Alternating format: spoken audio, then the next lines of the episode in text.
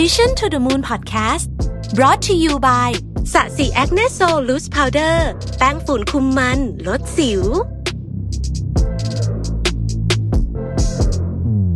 สวัสดีครับ ยินดีต้อนรับเข้าสู่ Mission to the Moon Podcast นะครับคุณอยู่กับผมรวิศ หาญอุตสาหะครับ วันนี้เราจะมาพูดถึงประโยคประโยคหนึ่งนะฮะ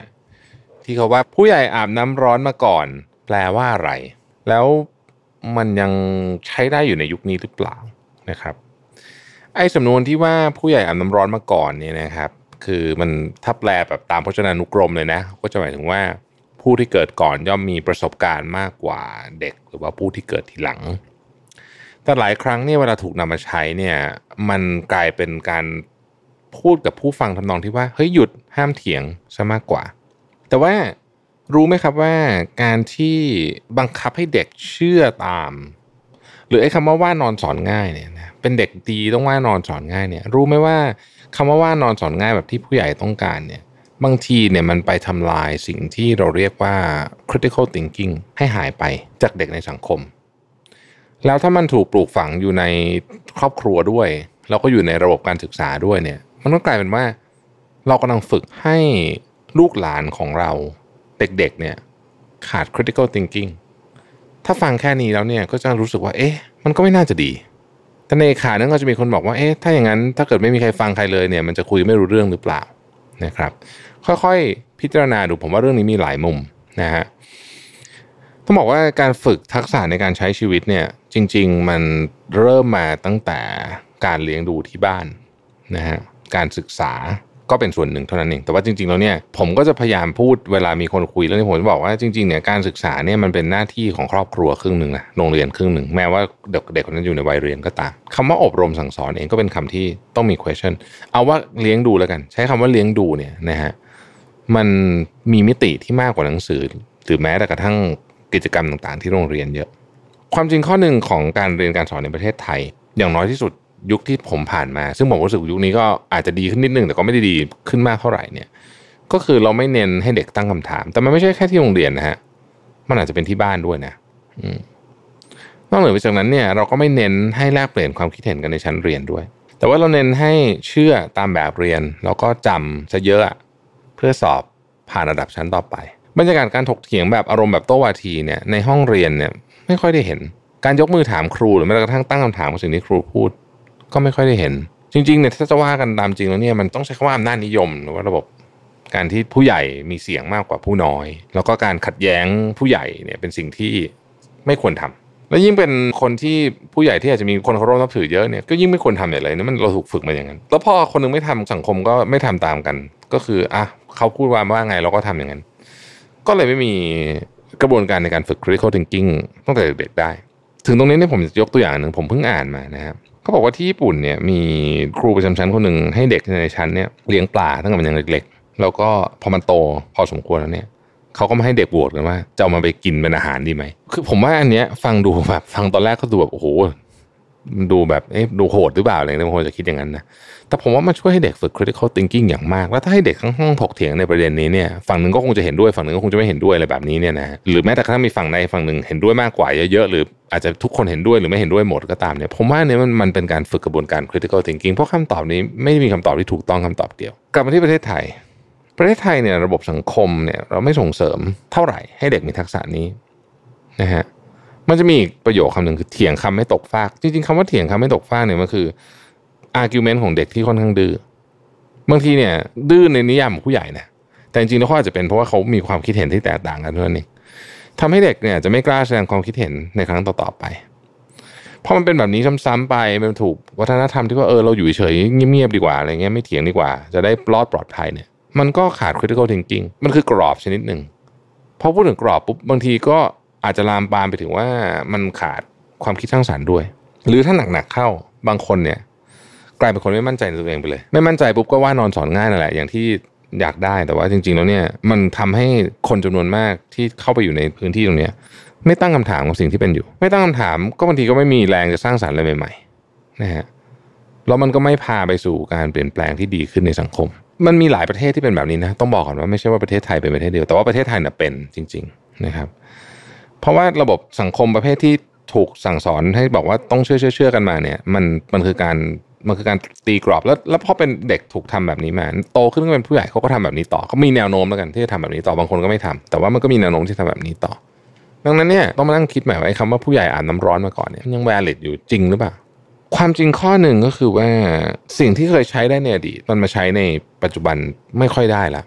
โดยเฉพาะในยุคนี้ที่การเปลี่ยนแปลงมันเร็วมาก มันมีหนังสือเล่มหนึ่งที่ผมชอบมาก ผมพูดถึงอยู่เป็นประจำเลยคือ What Get You Here Won't Get You There Malcolm Gladwell เป็นคนเขียนหนังสือเล่มนี้พูดเลยว่าอะไรก็ตามที่พาคุณมาถึงจุดนี้อาจจะเรียกว่าสำเร็จถึงจุดนี้เนี่ยมันอาจจะพาคุณต่อไปไม่ได้ เขาไม่ได้พูดถึงธุรกิจ หรือหนังสือไม่ได้พูดถึงแค่ธุรกิจก็พูดถึงตัวตนหรือแม้กระทั่งประเทศก็ยังสามารถตอบบอดใช้คำพูดเดียวกันได้ว่า ประเทศที่เราสิ่งที่เราพึ่งพามาจนถึงวันนี้เนี่ยมันอาจจะเป็นสิ่งที่เราพึ่งพาต่อไปไม่ได้ เราเห็นบริบทของที่เปลี่ยนแปลงไปเยอะมาก ผมยกตัวอย่างเรื่องหนึ่งแล้วกัน censorship censorship เนี่ยวันก่อนผมก็คุยกับผู้หลักผู้ใหญ่ในประเด็นนี้บอกว่าในอดีตเนี่ยเรากลัวเด็กๆเห็นคอนเทนต์ที่อาจจะผู้ใหญ่เกินไปสำหรับเขานะครับอาจจะมีความรุนแรงมีเรื่องเพศอะไรเงี้ยนะสิ่งที่เราทำก็คือเซนเซอร์ไม่ให้เข้าถึงไม่ขายให้ แต่ว่ายุคนี้เซนเซอร์ชิพเหมือนเวลาที่ภาครัฐพยายามจะเซนเซอร์สื่อเหมือนกัน คือยุคนี้มันเซนเซอร์ไม่ได้ เพราะว่าเดี๋ยวมันก็หลุดออกมาอยู่ดีนะฮะแล้วมันอาจจะแย่หนักกว่าเดิมอีก เพราะฉะนั้นวิธีการเซนเซอร์ก็คือการปิดกั้นเนี่ยมันจะล้าสมัยลงทุกที ถ้าใครยังมีหัวว่าการเซนเซอร์มันต้อง work เพราะมันเคย work ในอดีตมัน work จริงๆนะสมัยก่อนเนี่ยคุณอยากจะควบคุมสื่อไม่ยากเลย คุณก็ควบคุมหนังสือพิมพ์ทุกเล่มแล้วก็ทีวีซึ่งมีอยู่ไม่กี่ช่องแต่ปัจจุบันมันไม่เป็นอย่างนั้นปัจจุบันทำแบบนั้นไม่ได้ คุณไม่สามารถที่จะเรียกสื่อมาคุยสิบยี่สิบเจ้าแล้วบอกว่าเฮ้ยไม่ให้ข่าวนี้หลุดออกไป มันไม่เป็นอย่างนั้นนะครับเดี๋ยวมันก็จะมี information หลุดมันก็จะกระจายเร็วดีไม่ดีเร็วกว่าออกข่าวดีๆ แล้วอธิบายว่าเหตุการณ์มันเกิดขึ้นจากอะไร เพราะเซนเซอร์ชิพเนี่ยไม่เวิร์กกับสื่อก็ไม่เวิร์กกับเด็กเหมือนกัน ในทำนองคล้ายๆกันว่า เราอาจจะคิดว่าเราโหลด YouTube Kids ให้ดูแต่คลิปเด็ก ๆ เล่นสไลม์กันในความเป็นจริงแล้วเนี่ยพวกเขาเนี่ยผ่านไอ้ขั้นตอนที่คุณตั้ง พ่อแม่ตั้งไว้ใน iPad ที่บอกว่าเป็น age restriction อะไรเนี่ยเก่งกว่าพ่อแม่ มันหมดยุคนั้นแล้วจริงๆนะฮะ set up ใน iPad iPhone มือถือต่างเนี่ยผมเชื่อว่าเด็กๆเนี่ยเล่นแป๊บเดียวเนี่ยรู้ในการ set up เนี่ยดีกว่าตัวผู้ใหญ่ even password ที่เราคิดว่าเราปลอดภัยนักหนาเนี่ยบางคนเขามองแป๊บเดียวเขากดได้นะมันจึงเป็นวิธีใหม่ เวลาคุยกับเด็กยุคนี้เราก็จะคุยกันในเชิงทำความเข้าใจมากกว่าคอนเทนต์พวกนี้ในที่สุดเขาก็ต้องเห็นนะเขาก็ต้องรู้ แต่ว่าทำความเข้าใจว่าเขาควรจะรับอะไรหรือไม่รับพอเราคิดกระบวนการแบบนี้ขึ้นมาเนี่ยต้องต้องเปลี่ยนวิธีคิดใหม่หมดนะการออกคำสั่งการตั้งกำแพง มันจะค่อยๆล้าสมัยไปเรื่อยๆ อีกเรื่องหนึ่งคือ generation gap คือการเข้ามาของเทคโนโลยีก็จะทำให้เรารับรู้ข้อมูลข่าวสารต่างๆได้มากขึ้นนะฮะเราก็มองเห็นโลกในหลายแง่มุม เด็กเขาก็เริ่มสังเกตนะเขาสังเกตนะเขาตั้งคำถามนะครับตั้งคำถามกับประวัติศาสตร์ เอ๊ะไอ้ที่ตอนเรียนตอนเด็กๆมันจริงมั้ยนะฮะไอ้ที่เรียนตอนประถมประวัติศาสตร์นะเราจะเห็นว่าทุกคนตอนนี้มีการตั้งคำถามหมดว่าสรุปแล้วเนี่ย